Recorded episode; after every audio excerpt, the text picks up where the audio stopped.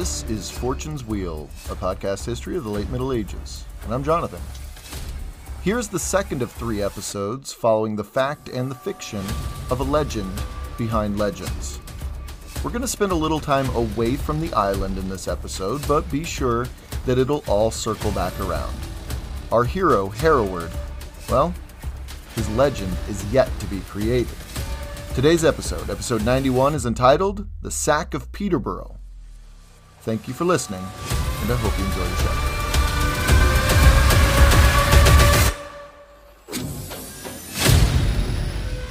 Hereward, our hero, having just heard word of his father's passing, appreciatively declines the offer from Viking leader in Waterford and his Cornish princess, and he sets sail back east, toward England, toward home.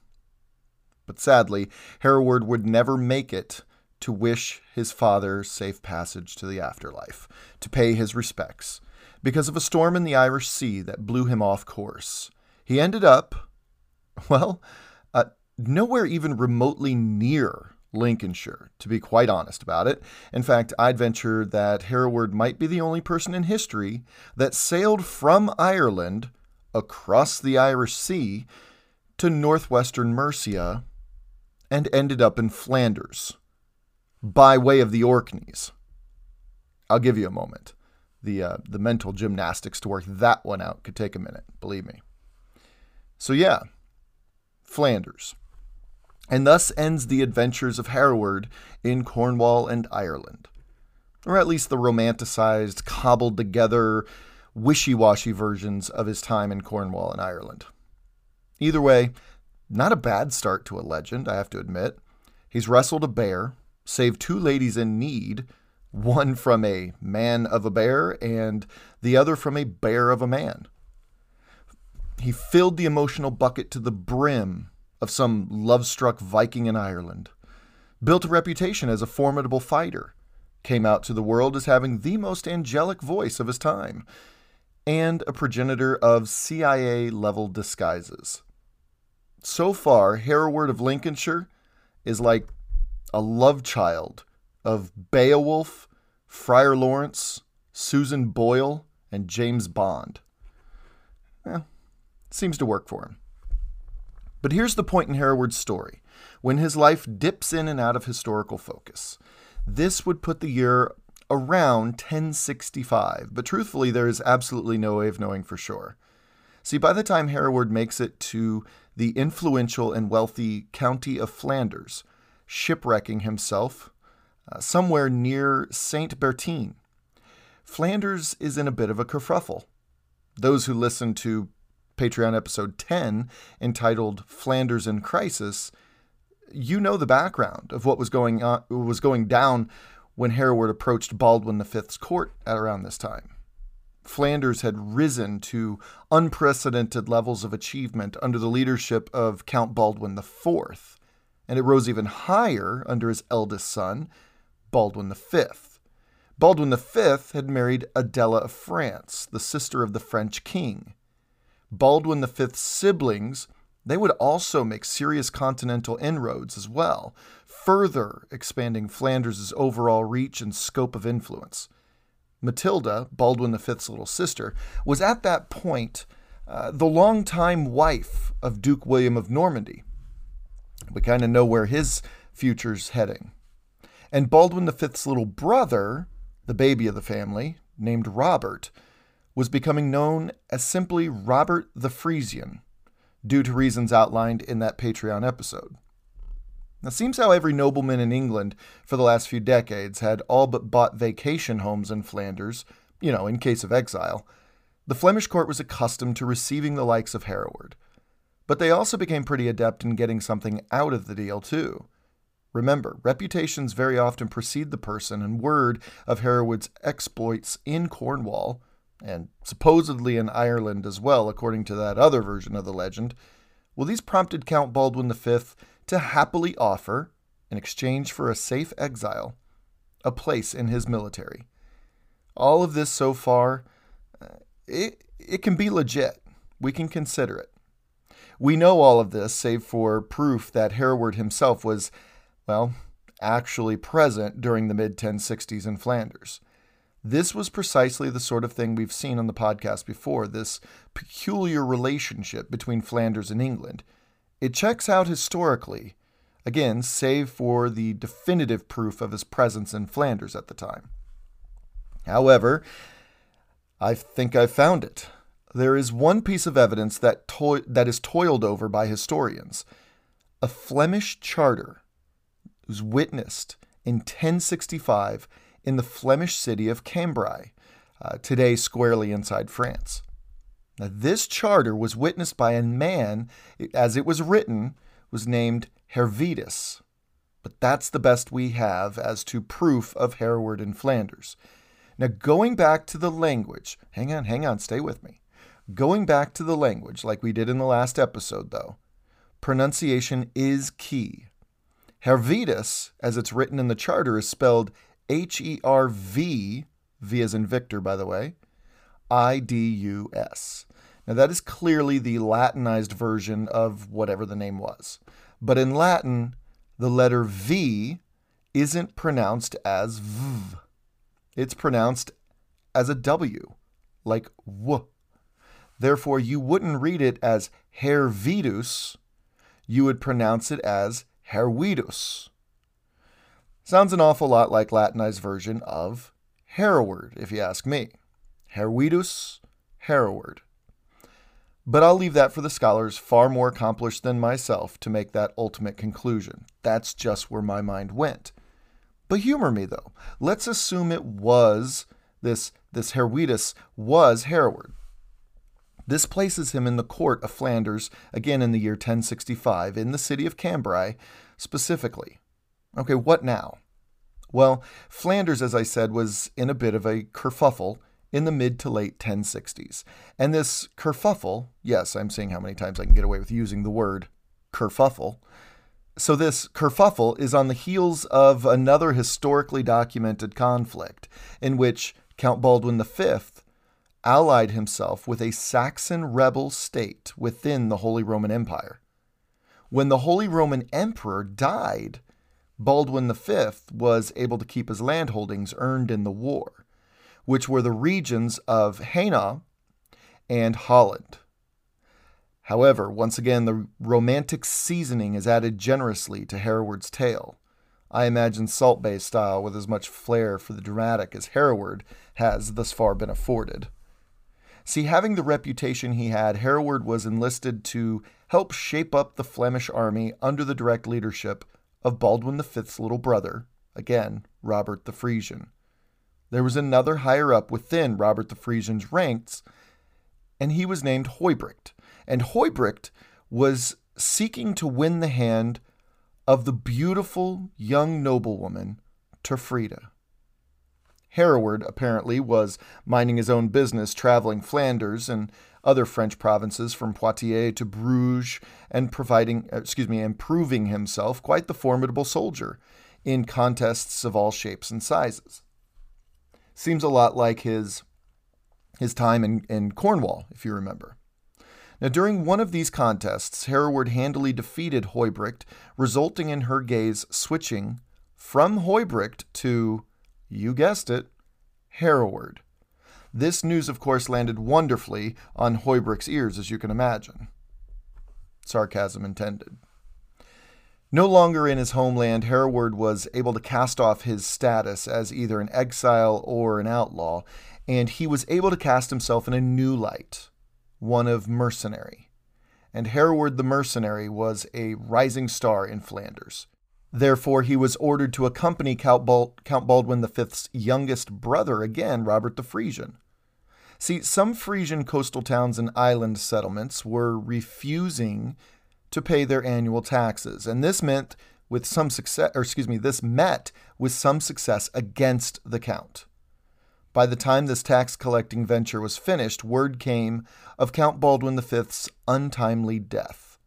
No doubt, having ridden out with him, Hereward was close by Robert's side when the news came. And again, when the inevitable news of Robert's older brother, also Matilda's older brother, don't forget about Mrs. the Conqueror, Baldwin VI assuming the powerful title of Count of the Count of Flanders. Now, this historically occurred in the year 1067. Think about that. One year after Duke William's invasion of England across the Channel.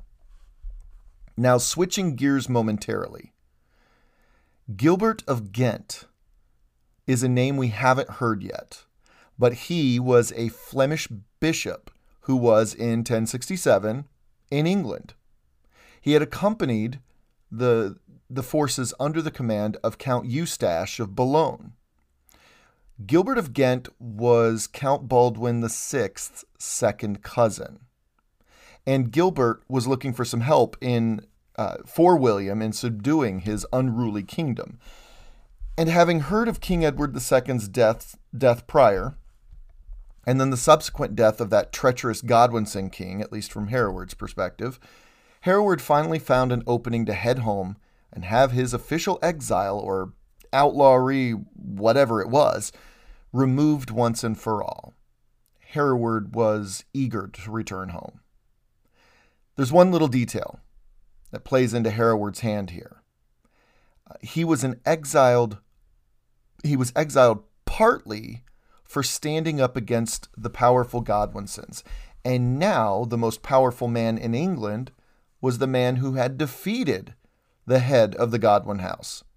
A man who was none too happy about said Godwinson taking the crown that he thought was rightly his. The enemy of my enemy is my friend, right? So that played into Hereward's hands as he went home. Hereward heeded the call of Gilbert of Ghent and made his way back across the Channel. By the time he returned, this Norman duke turned English king that he'd heard so much about during his time with the brothers of the now English queen was sweeping across the countryside from sea to stormy sea, subduing the English people who had the gall to revolt.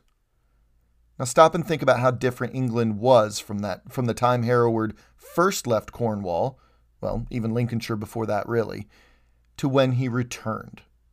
When he left, the old system, for all intents and purposes, the system fostered and nurtured by quite a number of English kings for the better part of two centuries, it was still fairly intact.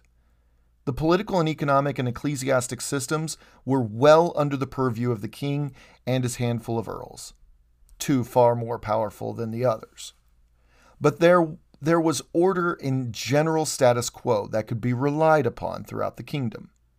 Upon his arrival back on English soil, England was a vastly different kingdom in nearly every facet, short of it still consisting of, well, English people. It's really the only constant. But even that was in transition, if you can think of it. The very makeup of the populace was shifting as followers of Williams arrived on the continent in droves, ready to earn the new king's favor and receive some lands in exchange for service. Norman influence spread like wildfire throughout the English nobility, fundamentally changing the very structure of it. By the Domesday Book in 1087, the English nobility consisted of mere handfuls of actual English people. The vast majority were Normans, along with the smattering of loyal Frenchmen, Britons, Flemish, and so on. In addition to the populace itself being completely different, it, it seems William's actions up and down the kingdom had, well, had done nothing less than destroy and ravage the fields and forests and towns Hereward had grown up in. I mean, who does this Norman bastard think he is, anyway? These were Hereward's lands to terrorize, not his. We all know the ways England was changing, and it must have hit Hereward like a brick to the head. Despite all of this, if, Her- if Hereward wanted to return home, he would have to play by the new rules that living at home entailed. Having again hitched a ride with the forces with Gilbert of Ghent, he more or less comfortably made his way to the Midlands and then on to Lincolnshire. But what he was forced to do on the little journey might have been, well, jarring to, his, to this returning prodigal son. Remember whose side Gilbert of Ghent was on. Along the way, Hereward participated in several skirmishes and raids and shows of force aimed at the various many rebellions that both made it into the records and certainly those we only hear whispers of. Not everything made it into the records. We have to remember that. There was far more at play. Eventually, he arrived back home after years of absence. Now, tell me if this sounds familiar. Stop me if you've heard this one. Young man leaves home. Young man gains invaluable experience as a warrior while away. Young man returns home to a fatherless home and a land no longer within his direct control. Huh. Sounds a bit like Robin Hood, right? Well, see, Hereward the Wake was a full century and a half before Robin Hood was reportedly to have lived. Do you remember when I referred to Hereward as the legend behind legends? Well, that's because Hereward's tale has been re or excuse me, told and retold for several generations prior to King John's reign. It's Hereward's tale that influenced not just Robin Hood's story, but many, many romantic outlaw stories in the future, including the likes of John de Folville and his seven sons, Roger Godberd, the Coterels, Adam the Leper, and even Wat Tyler, whose story personally I'm chomping at the bit to get to. None of these figures share precisely the same story, of course, but beginning with the Norman conquest of England and Hereward the Wake, this outlaw romanticism will emerge as an emotional outlet for generations of English who may be feeling the press from their government. And make no mistake, this very English outlaw tale will permeate all corners of the Anglophonic world, from the United States to Australia, Canada to South Africa, and all points in between. In the U.S., we have outlaws mainly from the, the Wild Wild West period, but not completely.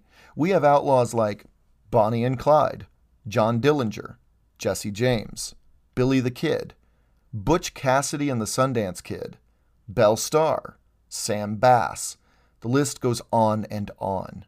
How about, dare I say, Edward Snowden? The Australians have Ned Kelly. I'm alluding here to the truly unmappable impact the English have had on the entire world over the last millennia and it seems how human beings make sense of their world through story. I think a little gratitude is necessary. Are the English perfect? Is English history wonderful and perfect? Of course not, but name name one history that is. But we can't deny the impact in this case of specifically the English. The outlaw genre it's a powerful one. And this is a good time to remind ourselves of the question I want to return to by the end of this little mini series following Hereward the Wake.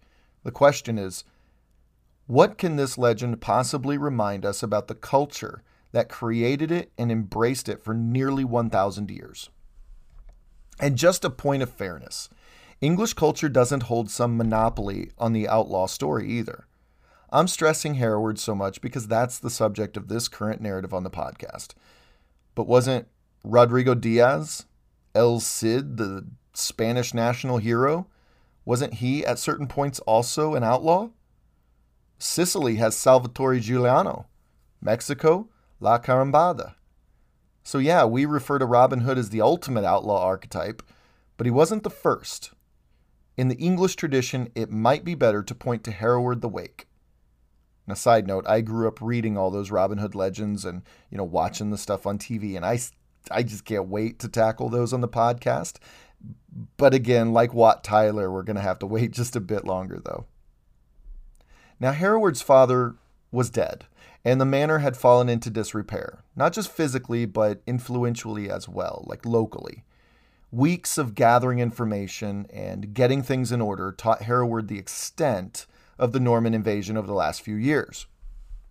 And this undoubtedly had a negative effect on Hereward's opinion of William's rule, not to mention his opinion of William's ruthless Norman cronies, who were nothing short of hell bent on impoverishing the English while enriching themselves. Consequences be damned. As word no doubt meandered its way to Hereward in southern Lincolnshire about the civil war in Flanders that erupted since his departure between Robert the Frisian, his former commander and employer, and his nephew, the son of Baldwin VI, well, Hereward couldn't help but refuse the call for wealth and fame serving once again under the Frisian, and instead, he kept his attentions on the situation at home. Quietly, between his return uh, from around the beginning of 1068, at least that's our best guess, mind you, and 1070, while William was ravaging England from York to Hereford and all points in between, Hereward was gathering loyalists very quietly. The key to raising a proper resistance was to keep everything hush hush, though. William was already on the rampage, culminating, as we know, in the devastating harrying of the North. Had anyone caught wind of Hereward's growing underground movement, well, there's absolutely no question William would have descended upon Lincolnshire during this time as well. And any legend of Hereward would have most certainly been lost to history. It just wouldn't have happened. Hereward most likely would have been dealt with quite quickly and quite ruthlessly. But that seems like a bit of a leap, doesn't it? On his way home, he's forced to fight his own countrymen. Okay, that sucks, but that's not exactly unheard of. Loyalties were quite fickle most times, even within a even within a kingdom. People fought each other all the time. If you could gain a foothold and raise your standing in any way, even at the expense of your neighbor, I mean, it's not exactly like it didn't happen. Okay, Hereward returns home and finds things have changed, like considerably. In fact, his father's lands, his lands, had been raided and raided and left unkempt. Now we're getting somewhere regarding Hereward's growing unrest about the Norman invasion, but still, I'm not convinced he would just start a rebellion over it. He still had land, he still had wealth, he still had standing and influence. See, a year or two earlier, right at the start of the invasion itself, I'm talking like the days of King Edgar Atheling. See, back then, Hereward's uncle, remember Abbot Brand of Peterborough Abbey, had publicly thrown his support behind the Atheling as opposed to William. Well, Edgar Atheling, as we know, shocked his supporters by appearing at the feet of William outside London and just handing over the English crown, leaving Abbot Brand and many others slack jawed and feeling betrayed. More so, they no doubt felt terrified because Everyone knew William's reputation by that point. Who knew what this crazy Norman was up to? Abbot Brand was called to William, among many others, mind you, to speak his piece and, well, grovel for any semblance of place within the new structure. For some reason, it seems Abbot Brand was treated considerably poorer than others after speaking with William. We don't know why. See, Abbot Brand wasn't just appealing for his new king to grant him continuance on the lands that Peterborough Abbey already levied taxes from, but his brother, Hereward's father, having passed away already, that land was also up for grabs. Abbot Brand, it's thought, also appealed for these lands. Hereward's inheritance, mind you. Now, this isn't seen as a treachery toward Hereward, though. In fact, history has seen this as a mercy toward Abbot Brand's nephew, just in case the young man were to ever return. Coincidentally, however, Brand's abbey, Peterborough Abbey, would certainly benefit from the acquisition of the estate, so it wasn't entirely a selfless act. Well, either way, William, for whatever reason, wasn't having any of it and did not allow Abbot Brand to take Hereward's father's land on behalf of the abbey. In fact, William himself he took much of it, something he was wont to do in those early days of the conquest. When Hereward returned, it said that he was able to retain 11 estates. Now, 11 estates is still pretty impressive.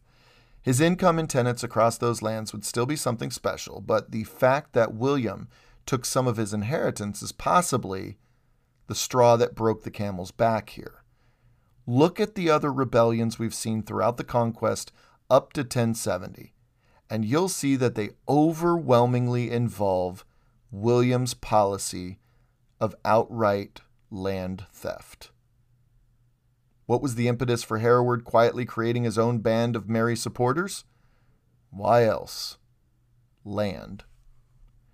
And as Easter celebrations of 1070 approached, Hereward heard that despite the agreement between William and the Danes a few months earlier, stating unequivocally that the Danes would leave England forever as soon as spring had sprung, calming the treacherous waters of the North Sea. News of the arrival of King Sweyn II Estridsson of Denmark himself brought about fresh excitement among the simmering rebellions that never really went away, regardless of how murderous and tyrannical William behaved.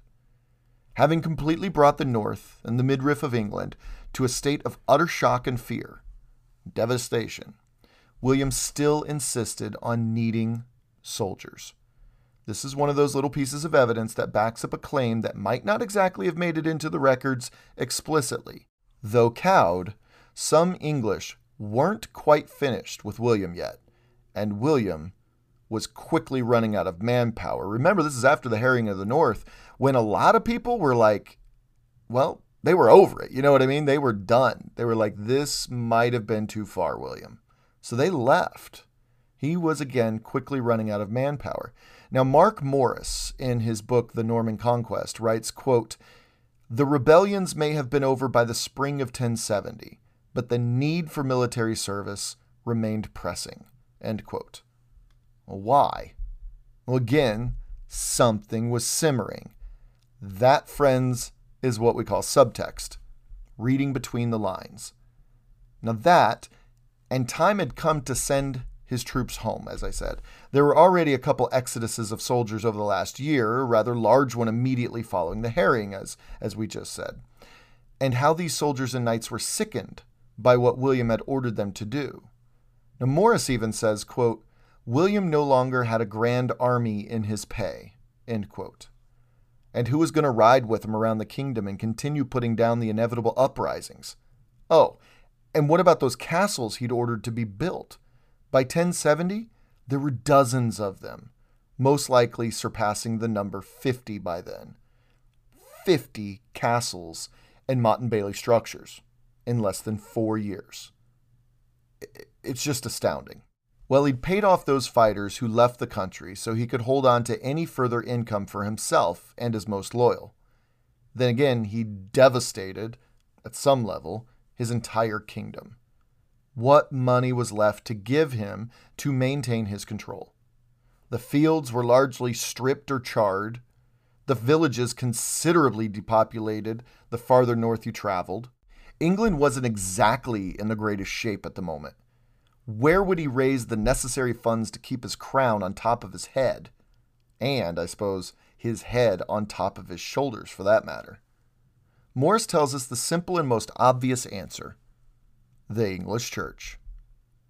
The Liber Eliensis, which is the chronicle again of the monks of the church at Ely, records the following quote, From then on, garrisons for the kings of England were to be paid for, as a perpetual legal requirement out of their resources, and that no one, even if supported by the utmost of authority, should presume to raise an objection to this decree.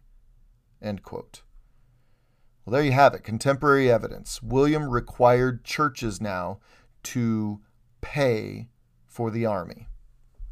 Morris adds an interesting tidbit here, kind of tying today's royal family to the goings on of a thousand years ago. Just worth a mention. When he mentions that, according to the Abingdon Chronicle, that monastery was required to provide the manpower and funding for the entire garrison at Windsor Castle. Hmm. Just neat to know. But some decrees from an unpopular ruler come with a price. Morris writes, quote, At Abingdon, it was later recalled that the new Norman abbot, Adalelm, quote, went nowhere in the first days of his abbacy unless surrounded by a band of armed knights. For at that time many and widespread rumors of conspiracies against the king and his kingdom boiled up, forcing everyone in England to defend themselves. End quote from the Abingdon Chronicle as well as Mark Morris. Yeah. So William may have beaten his new subjects into submission, but it seemed only temporary. At least those were the prevailing winds of the time. And it's a good thing William acted so quickly to figure out that situation because by the time Sweyn Estridsson arrived in in spring of 1070, he would need as much help to man the walls and fill the ranks of his armies to combat the reaction from the English, a reaction that the Anglo Saxon Chronicles itself calls rapturous. It's an interesting word to use. Not a great sign for William to have his own subjects rapturous about the arrival of a foreign king. To William, this says clearly that his subjects would prefer anyone else but him to be their king. Well, instead of locking himself in his room, throwing on a, an album by The Cure as he sat in the dark contemplating how bad his life was, all the while cyberbullying the English on Twitter, well, William, instead of doing that, once again gathered his forces. In late May, he actually happened to be staying at Windsor Castle and rode north to the mouth of the River Humber, where it's said the Danish king made landfall and linked up with his brother Asbjorn. Around the time William passed through London, he must have heard word that King Sweyn had already made his first major move into England. The Danish had captured the town of Ely in East Anglia. What's more is that the folks of Ely didn't even put up a fight. In fact, they greeted the Danish king enthusiastically and lavished him with gifts and favors. Once again, England turned optimistic about their liberation from William. One English nobleman in particular was excited to see the Danish king. Of course, Hereward, who quickly dispatched messages gathering his underground gang, and they at once rode to East Anglia, to Ely, to meet with King Sweyn and offer their services. In fact, Hereward doesn't just offer his services, he offers King Sweyn Estridsson a plan. It seems that Hereward has had his, set set, his sights set on Peterborough Abbey since his return to England, and he offered to sack the abbey and bring back a hefty portion of the loot to King Sweyn to entice him to stay and continue his war against William. Now, the fast and short of it is that Hereward did, in fact, sack Peterborough Abbey, which, given the context of William's treatment of Hereward's uncle, Abbot Brand, before gives this raid a new dimension with which to make sense of it all. Was Hereward really attacking his uncle's abbey? Or was he stealing the wealth that William would eventually demand from the abbey anyway? Well, the easy answer is the latter of those two. See, shortly after Peterborough Abbey was fleeced by William two years earlier, Uncle Brand himself was relieved by William of his locally powerful position as abbot.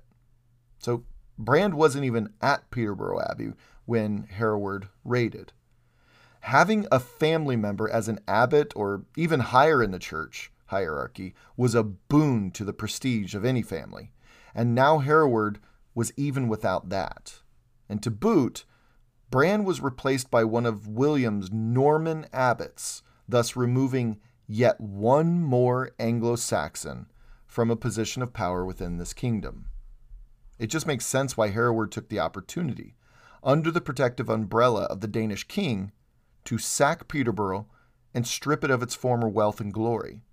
One could quite easily sell this sacking as a personal vendetta of sorts, but it certainly was also meant to cut right to the heart of William's profit. Now, props to the monks of Peterborough who gave every effort to save their relics and records and wealth, but Hereward's gang was just too much. Morris writes, quote, they then entered the abbey church and seized its treasures crosses, altar fronts, and shrines, all made of gold and silver, as well as money, books, and vestments, which they carried off in triumph to the Danish camp at Ely. Morris continues by quoting the E Chronicle of the Anglo Saxon Chronicles, which states, quote, They said they had done this out of loyalty to the monastery End quote. Personal vendetta? Uh, probably. Retaliation for overhauling the political and ecclesiastical power structure of the kingdom? Also likely. Stripping William of wealth that would, as I said, inevitably end up in his personal coffers or his army? For sure. The sack of Peterborough could be all of those things all at the same time. And make no mistake, it was wildly successful for Hereward. Morris continues quote, Hereward and his companions appear to have convinced themselves, if not the monks, that they were acting like prototype Robin Hoods, confiscating the abbey's valuables to save them from expropriation by rapacious Normans. It was not, to be fair, a wholly implausible pose. Hereward and his men were tenants of the abbey, and the conqueror's raid on English monasteries at the start of the year was still fresh in everyone's memory. Either way, very soon afterward, after the sacking of Peterborough, as William approached in retaliation, the Danes fled. Like, they didn't just run a few miles away. They straight up ran to the beaches, jumped in their longboats, and rowed their happy butts all the way back to Denmark, leaving Hereward and his fellow English rebels, who had just, keep in mind, just poked their heads above the trenches, to fight a ruthless king on the warpath. Okay, again, now what? King Sweyn II Estridsson of Denmark, the man who held off, I repeat, held off the legendary King Harald Hardrada of Norway for close to 20 years, promising support to the English rebels. Gone. He left him high and dry, calling into question his original tent, intent. But, alas, we'll just never know the truth of it. What were the English, including Hereward, who was certainly on the tongues of English rebels and Normans alike after Peterborough, that name, Hereward, what were they all to do at this point? But as Peter Rex writes in the English Resistance, quote, if that were all there was to the affair, it would be of little significance. But on reflection, it can be seen to be a more serious matter than it first appears. End quote. This statement extends beyond just Hereward's entrance onto the scene of large scale English rebellion to William's rule, meaning this will extend into the next episode, and I can't wait to tell you about it.